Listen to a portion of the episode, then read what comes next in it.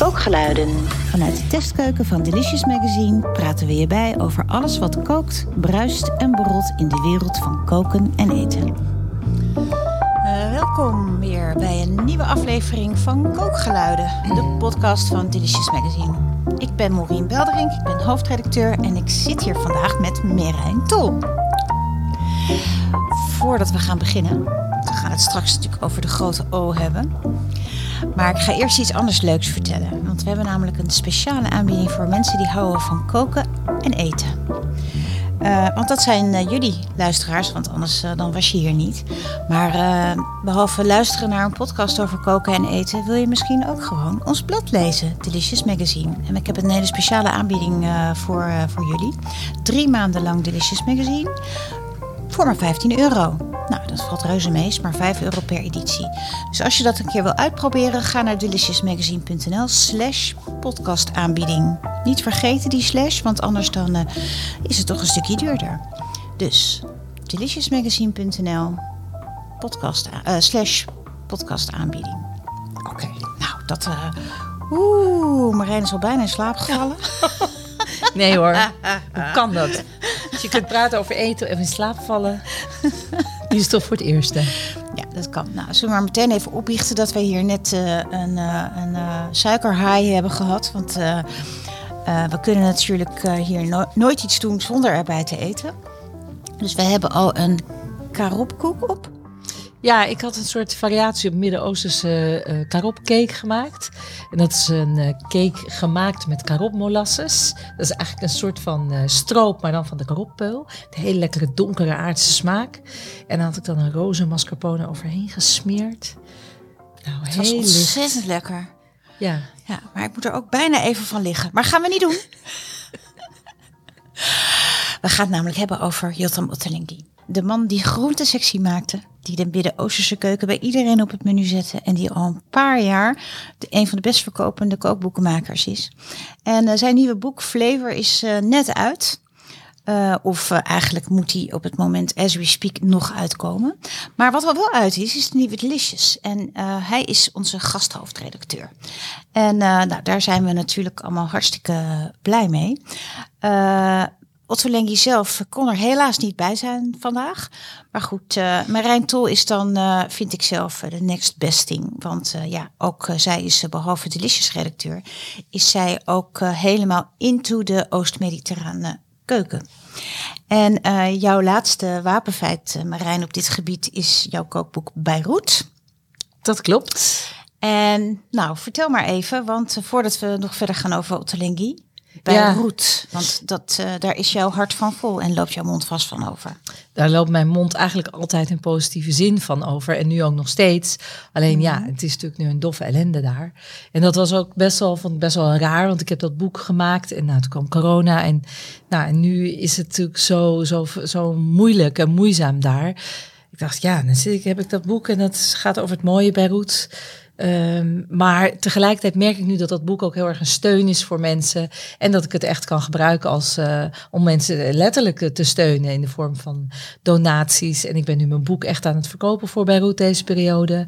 Um, ja, het is toch een manier om die stad even een hart en keiharde dollars onder de riem te steken. Wat zo ontzettend hard nodig is. Ja. En je hebt ook een, een actie met restaurants opgezet? Ja, want ik ben inmiddels uh, sinds een tijdje ook de creatieve chef van een heel erg leuk restaurant in Amsterdam. Dat heet uh, A Beautiful Mess. En dan hadden we in de zomer een Bias Beach Club uh, bij. En dat is dan van de Refugee Company. Dus we werken daar met statushouders die als trainees bij ons in de keuken komen leren. En daar had ik een heel erg lekker Midden-Oosten streetfood menu deze zomer voor gemaakt. Straks in de winter gaan we daar ook weer mee verder. En we gaan inderdaad in september van 20 tot 29 september gaan we een uh, Mujadra voor Beirut actie doen. En dan uh, zetten we dat uh, op de kaart. Samen met een aantal heel erg leuke andere Amsterdamse restaurants. En 2,50 van ieder bordje gaat dan naar Beirut. Nou, ik zou bijna zeggen, ik doe het. Maar dan moet je toch eerst even uitleggen wat ja. ik dan krijg. Precies. Je krijgt dan een lekker bordje moujadra. Maar ja, wat Moujadra. is dat nou? Moujadra. Dat klinkt wel gek, Klinkt hè? als een, eh, iets wat je zo naar binnen slurpt. Maar wat is het? Vertel. Nou, het is eigenlijk eh, echt zo'n gerecht uit de Libanese arme keuken. Eh, op basis van linzen, rijst en gebakken uien. Of linzen en bulgur, grove bulgur. Dan maar weer net af waar je vandaan komt. En dat zijn ja zulke nederige ingrediënten, maar zo verschrikkelijk enorm verrukkelijk lekker. Ja, het klinkt niet heel aantrekkelijk, die nederige ingrediënten. Ja, maar het is heel grappig, want die uien die bak je tot helemaal gekarameliseerd. En met een deel van die uien eh, gebruik je dan in het kookwater voor de rijst met de linzen. En dat wordt echt ongelooflijk lekker. Ik zelf doe daar ook nog vaak nog wat specerijen bij. Een kaneelstokje, een paar kardemompeulen, een beetje, een beetje kurkuma. Maar eh, ja, die combinatie van die drie is onweerstaanbaar lekker. En iedereen staat ervan verbaasd. Ja, klopt. Ik heb het al eens eh, meegemaakt. Het klinkt ook eh, eigenlijk weer een beetje in de stijl van Otto Lengi, die ehm, ook een echte smaakbouwer is. Ja, en en dat het is is eigenlijk wat je doet met uh, ogenschijnlijk heel eenvoudige ingrediënten. Maar door de manier waarop je ze bereidt, bijvoorbeeld dat heel lang rondroeren in die pan van die uien op een laag vuur, waardoor dat hè, met, die, met, met kruiden, specerijen, waardoor ja. dat allemaal smaak krijgt. En, ja. Nou, en dit is ook echt wel een gerecht dat voor hem denk ik ook een gerecht is uit zijn jeugd. Want het is een klassieker in dat hele Midden-Oosten. Mhm. Mm -hmm. Maar inderdaad, ik heb dan zelf ook dus een nieuwe versie waarbij ik dus die specerijen toevoeg, wat ik net zei. En dan geef ik er ook een dille yoghurt bij met een, uh, met een knoflook chiliolie. En dat is een beetje inderdaad in dezelfde lijn als wat hij ook doet. Dat je inderdaad de smaken nog uitgesprokener laat zijn. Ik bedoel, van kleine letters naar hoofdletters. En dan liefst ook nog vet gedrukt. Mhm. Mm -hmm. En als je wil, ook nog wat glitters en wat uh, confetti erbij. Ja. Om het allemaal gewoon nog meer te laten spreken. Echt in your face uh, de smaken te laten zijn. Ja, nou dat kan je wel, uh, dat kan je wel zeggen. Um, nou, we hebben het uh, nieuwe boek van uh, Otto Lengi mochten wij al enige tijd geleden inzien toen het nog niet in het Nederlands was verschenen, ook niet in het Engels trouwens. Maar omdat we hem hebben gevraagd om gasthoofdredacteur van Delicious te zijn, kregen we natuurlijk een preview. Uh, op het geheel. Ook om, uh, om het nummer mee uh, te maken. overigens, het is een ontzettend leuk nummer geworden. Ik ben er ontzettend trots op. Er staan heel veel leuke dingen in. Zijn eigen favoriete kookboeken. Zijn favoriete eetadressen in Londen. Zijn favoriete eetadressen in Amsterdam. je krijgt smaakles. Allerlei mensen waar hij zelf fan van is. Die, die vind je hierin terug. Natuurlijk hebben we hem of ik heb hem uh, mogen interviewen. En uh, het is een heel erg uh, rijk en, en smaakvol nummer geworden. Um, Marijn, jij hebt ook het kookboek in mogen zien. En we hebben ook onze keuze mogen maken van de gerechten die wij aan onze lezers voorschotelen. Vertel, wat was jouw, jouw indruk, jouw eerste indruk van het boek toen je het zag? Want ja. Nou ja, voor mij, volgende? Ja, voor mij is het boek eigenlijk echt wel een soort van. Uh, laat heel erg zien waar zij, waar zij zijn. De restaurants zijn natuurlijk. En ze wonen allemaal in Londen. En Londen is zo'n melting pot van allerlei culturen.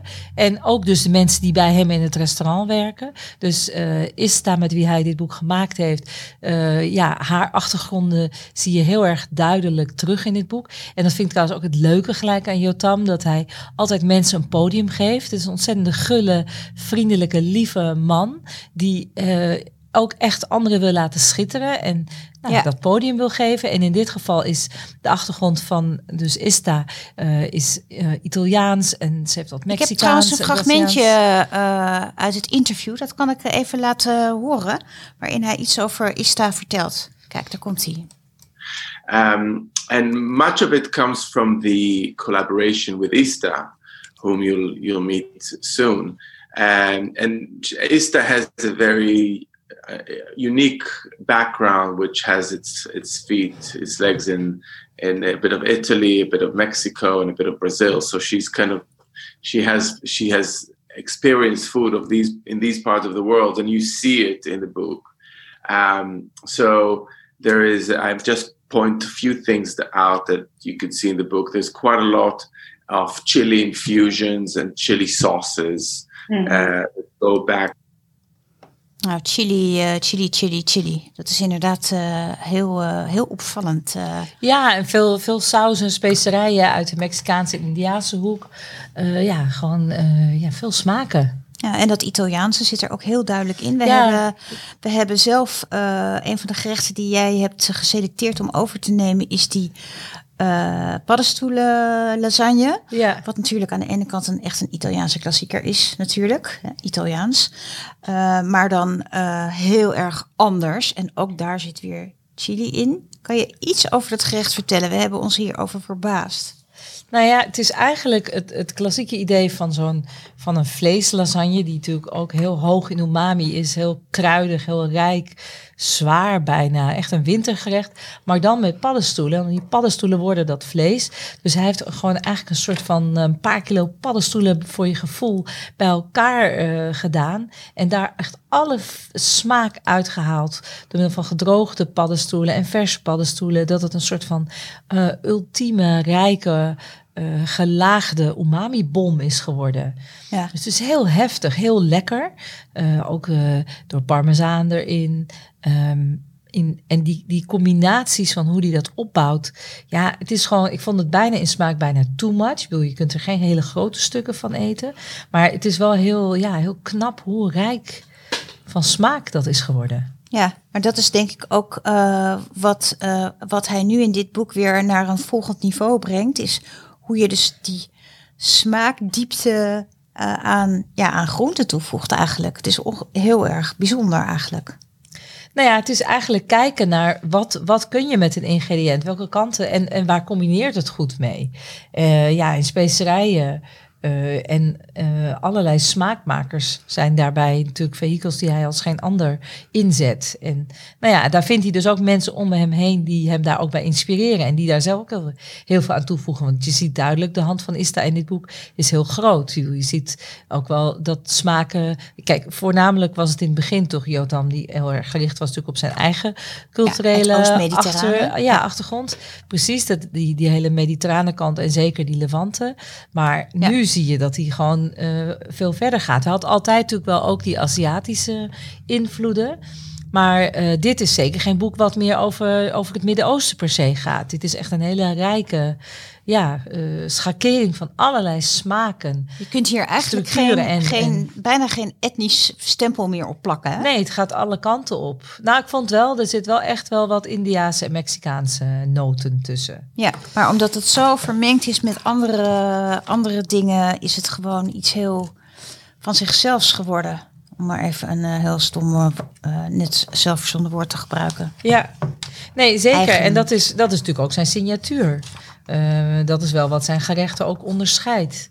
Maar als je bijvoorbeeld hier een heel erg lekker Indiaas aardappelgerecht van een laagje verkoelende yoghurt. Eigenlijk de raita, zoals je dat in de Indiaanse keuken vaker ziet. Maar dan daar bovenop, dus eigenlijk ook wel als een soort van lebne-achtige uh, uh, saus. Daarbovenop dan, dan uh, pittige aardappels met, uh, met tamarinde en, en specerijen. Ja, dat wordt een soort van feestgerecht aan zich. Het is een bijgerecht, maar...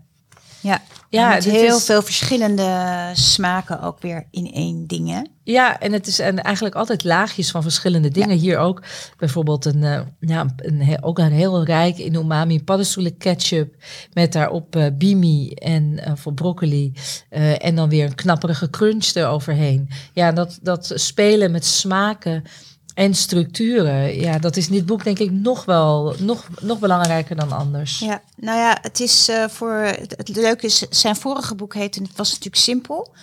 En daarmee heeft hij uh, toch een beetje de, de, de mensen bediend uh, die de Ottolenghi-stijl te ingewikkeld vonden. Ja, al was het nog steeds wel Ottolenghi simpel, hè? Ja, precies. Het was niet zeg maar simpel, simpel. Maar ja, goed. ja, dat is ook niet zo interessant verder, simpel, simpel. Maar ik geloof dat hij nu gewoon weer all the way is gegaan met uh, gewoon, ja, uh, alles op het gebied van uh, techniek. heel veel verschillende ingrediënten, die smaakopbouw met verschillende dingen. Dus ja, je kan je lol weer op. Ja, zoals bijvoorbeeld die paddenstoelen lasagne. Nou, qua hoeveelheid ingrediënten van er wel mee, maar het, het, is wel je bent er wel echt even mee bezig. Ja, het is niet ingewikkeld, maar het is gewoon bewerkelijk. Ja, maar wel ook heel leuk. Want het is ook, ja, je leert heel erg veel over het benutten van ingrediënten. Ja, ja. nou ja, voor, je, voor zijn kinderen hoeft hij het in ieder geval niet te doen. Want uh, hij vertelde me dat. Uh, ik heb natuurlijk ook geprobeerd een beetje wat uh, persoonlijke dingen te ontfutselen. Dat viel niet mee. Oeps. Maar hij vertelde me wel dat het favoriete gerecht van zijn kinderen. dat dat pasta met niks is. Ja, vind het toch altijd fijn om te horen. Ik heb ook zo'n kind. Pasta met niks. Ja, nou pasta met rode saus of uh, gewoon uh, kip met broccoli en boontjes van de papa. Ja. ja. ja. Ik heb daar met Jotam, uh, ik heb hem ook wel regelmatig ontmoet op dineetjes en dingen. Ik ken hem eigenlijk al, al sinds 2008 toen zijn eerste boek en ook mijn, ons eerste boek uitkwam ja, regelmatig gesproken. En het is een ongelofelijke leuke, toegankelijke man. Heel geïnteresseerd in anderen.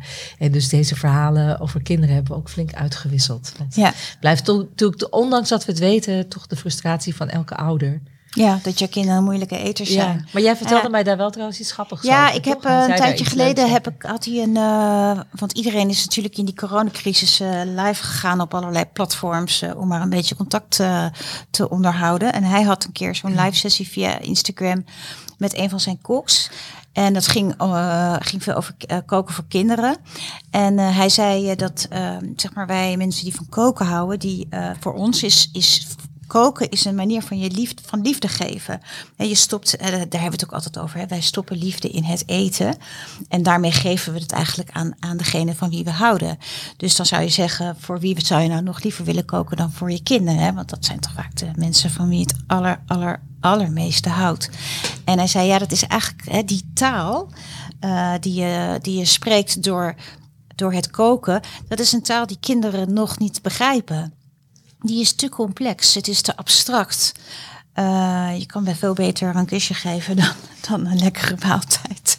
Of een boekje gaan lezen dan, uh, nou ja. Uh, dus ik vond het wel mooi gezegd dat die, dat die, die taal van, van, van die liefdestaal van het eten nog niet aankomt bij de kids. Nee, dus ik denk dat dat helemaal waar is. Ja, maar het komt vanzelf goed. Komt toch goed. Die van mij die wou alleen maar banaan. En dat is toch ook goed gekomen? Ja, ben mee naar de dokter gegaan. Die zei, prima. Banaan en melk, prima. Nou, kan ik vestigen, hij is helemaal groot gekomen. Oké, nou ja, we hebben uh, nog even terugkomend op uh, het gasthoofdredacteurschap van de heer Otto Lengi. We hebben natuurlijk allerlei dingen ontfutseld. Hij heeft allemaal leuke dingen verteld over mensen van wie hij fan is, restaurants waar hij graag gaat eten, zowel in Londen als in Nederland. Maar nou ja, wat zijn kinderen dus graag eten. Hij heeft ook een paar echt leuke door de weekse recepten gegeven die helemaal niet echt Otto Lengi stijl zijn, maar gewoon Italiaans. En we hebben een nasi recept op zijn aanwijzing ontwikkeld. Maar Marijn, jij hebt zelf ook een aantal recepten ontwikkeld voor deze editie. Vertel. Nou, ik vond het. Uh, ik heb een aantal recepten ontwikkeld op basis van de plekken waar hij vaak naartoe gaat. Ja. Dus naar Griekenland op vakantie, naar Noord-Ierland voor zijn partner, naar Italië, omdat daar zijn familie ook vandaan komt. En ja, ik vond dat heel leuk om dat als een bron van inspiratie uh, te gebruiken. Nou, en wat doe je dan als je een beetje in de huid van, uh, van Otto Lengi moet kruipen en in zijn geest recepten gaat ontwikkelen? Ja, ik, uh, ik heb toch gekeken. Hij houdt van die traditie en hij houdt van vernieuwing. En hij houdt van uitgesproken smaken. Ik denk dat heel veel van onze smaak ook wel overeenkomt. Um, ik, denk, ik ben op zich ietsjes behoudener. Hij, hij kan qua fusion nog meer alle kanten op gaan. -hmm. Dus ik heb geprobeerd om daar een beetje een tussenweg in te vinden. En dus gerechten te vinden die zeg maar klassiek lijken, maar eigenlijk niet klassiek zijn. En die toch in smaak heel erg uitgesproken zijn. Dus nou, een Griekse sfordalia heb ik genomen. Dat is eigenlijk een soort uh, aardappelhummus. Heel zijdezacht. En daarbovenop gestoofde boterzachte octopus. Met knapperige kappertjes en uh, uh, sinaasappelrasp en venkelzaad.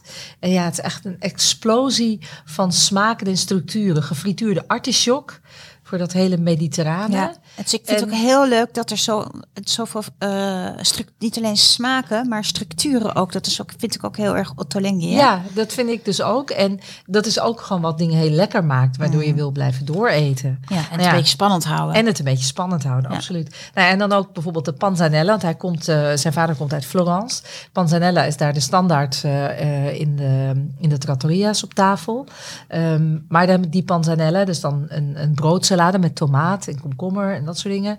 Eh, daar heb ik dan die tomaat heb ik dan geroosterd langzaam met safraan, waardoor ze heel bijzonder en extra rijk eh, worden. En dan die ui heb ik gepekeld. Om, om al die smaken, zeg maar, nou ja, wat van kleine letter naar hoofdletters. Dat het Ja. gewoon allemaal Gelift. ja, gelift wordt en wat meer make-up krijgt. En waardoor het een panzanella wordt die je niet zo snel vergeet. Nou, en dan Colcannon heb ik dan als uitgangspunt genomen. Wat eigenlijk gewoon een beetje een soort van zusje is van onze stampot uit Noord-Ierland. Maar ja, dat is natuurlijk ook een geweldig eh vehikel om daar weer van alles mee te doen. Dus dat heb ik dan Ja, want het is van zichzelf natuurlijk best. Ja, bland, Saai. Ja. in smaak. Dus nou, ik heb een mix gedaan van aardappels en knolselderij. Ehm, eh, en ik heb daar een hele lekkere crème fraîche met citroen op gedaan. En geroosterde druiven. Eh, en een salie knoflook chili olie daar weer overheen. Of een boter. En ook nog wat roquefort er doorheen. Dus nou ja, het is een soort van, ja, een soort van smaakbom geworden. Ja, nou ja, dat is natuurlijk een heerlijk woord. En het is, eh, nou ja, ik denk op, op niemand beter toepasselijk. eh, Ja, en weet je wat trouwens ook nog zo grappig was? Toen ik dit dus had gemaakt. Oh ja, ik heb ook een larp gemaakt. Zo'n eh, zo'n eh, Thaise larp. Wat een soort van eh, heel lekker pittig gehakt is. Wat je met mihoen en blaadjes sla eet. Met een hele lekkere dressing. En toen ging ik kijken in, toen ik uiteindelijk het boek zag. Toen zag ik dat er dus echt, dat die larp daar ook in stond. En ik heb dus ook nog een heel tof Mexicaans soort van ontbijtgerecht gemaakt. Tamales. Ehm, en, de manier, en dat stond dus, staat dus ook in een flavor. Dat wist ik dus niet, want ik heb die recepten gemaakt. Je bent er getuige van. voordat, het voordat boek, ik het boek eh, zag. Dus was. die dingen staan dus ook daadwerkelijk in het boek. Maar je Dus weet Marijn wat ze zeggen. Ja, toch een... eh, Great minds think alike. nou ja, dat, zo, dat, dat zijn jouw woorden. In maar alle vind- bescheidenheid. in alle bescheidenheid zijn dat jouw woorden, maar ik vond het wel heel grappig. En ik dacht Ja. van, nou ja, dat is toch, eh, ja, eten, eten smeet ons wel aan elkaar, dus kennelijk. Ja, nou ja, zo is het maar net. Nou, eh, ik eh, zou zeggen, eh, ga allemaal lekker. nou, eerst even boodschappen doen. En, want je moet natuurlijk wel het, het, nodige in huis halen. Kijk, het voordeel is natuurlijk wel, je hebt best veel ingrediënten nodig. Dat leggen we ook allemaal uit wat je nodig hebt. Maar als je het eenmaal in huis hebt, dan kan je eigenlijk altijd aan de slag. En dan, dan is het misschien bewerkelijk, maar niet moeilijk. Dat zijn toch wel twee verschillende dingen. Dat wou ik toch maar even. Nee, absoluut. Het is vaak ook zo dat je gewoon één keer met een ingrediënt moet hebben gekookt om te beseffen wat je er allemaal mee kunt. Ja, en het is ook zo hoe gevarieerder je gaat koken, hoe meer je van, van alles nodig hebt. Zo is het nou eenmaal. En voor je het weet barst, uit je, barst je uit je keuken. Ja, een goed Ja. gevulde voorraadkast Ja. is het halve werk. Nou, en eh, zeker als je dit boek eh, echt serieus eh, wil gaan koken. dat heb ik ook gevraagd aan Ishta toen, toen ik haar sprak. Eh, ik zei, god Ishta, eh, ik moest al een, eh, een deel van mijn ke- keukenkast inruimen toen ik Ottolenghi ging maken. Moet ik dat nou weer? En toen zei ze, ja. Dus. We gaan eh, weer eh, veel nieuwe avonturen tegemoet. Dit was Kookgeluiden. Zoals ik al zei. We gaan weer veel nieuwe kookavonturen tegemoet. Dit was eh, de aflevering eh, van Kookgeluiden over Ottolenghi. Dankjewel eh Marijn dat je er weer was. Met je lekkere koeken. Graag gedaan. En nou, ehm, eh, ik ben nog niet klaar, want ik heb nog iets heel leuks nou, voor jullie dan, luisteraars. Eh, want je kunt meedoen aan een masterclass van eh Jotem Ottolenghi. En je kan ook meedoen aan een masterclass van Marijn Tol. Want zij gaat je leren hoe je lekkere metzes maakt Absoluut. uit het Midden-Oosten. Eh, wil je meedoen? Kijk dan even op de site deliciousmagazine.nl slash academy. Want dit doen we allemaal onder de vlag Delicious Academy. Want daar koken kan je al, maar bij ons leer je hoe het nog beter kan. En eh, nou ja, daarnaast eh, kan je dus eh, ook nog gebruik maken van die geweldige aanbieding die we voor je hebben. En daarvoor kijk je even op deliciousmagazine.nl slash podcast aanbieding. Tot de volgende keer.